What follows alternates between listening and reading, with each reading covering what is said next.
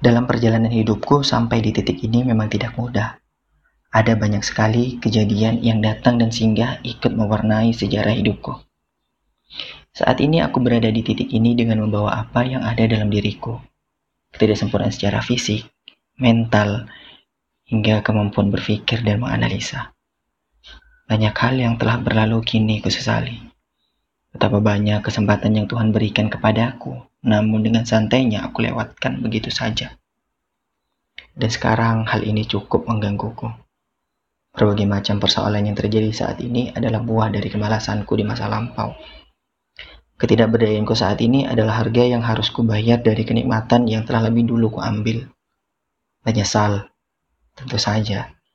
Mau menyerah, sempat terlintas dalam benakku apalagi saat aku sedang dalam masa rapuh. Jika aku melihat teman sejawatku berhasil membuat sebuah rekam jejak baik, aku termotivasi untuk bergerak pula. Namun di awal semangatku itu tiba-tiba aku ditampar oleh realita di mana aku memulai tanpa adanya persiapan. Aku harus memulai sebuah pencapaian dengan dibarengi belajar dari awal, di mana seharusnya hal itu tidak dilakukan secara bersamaan. Modal pengetahuan seharusnya sudah aku miliki jauh hari sebelum aku memulai proyek pencapaianku ini. Namun itulah aku, manusia yang rendah motivasi namun memiliki segudang keinginan dan cita-cita.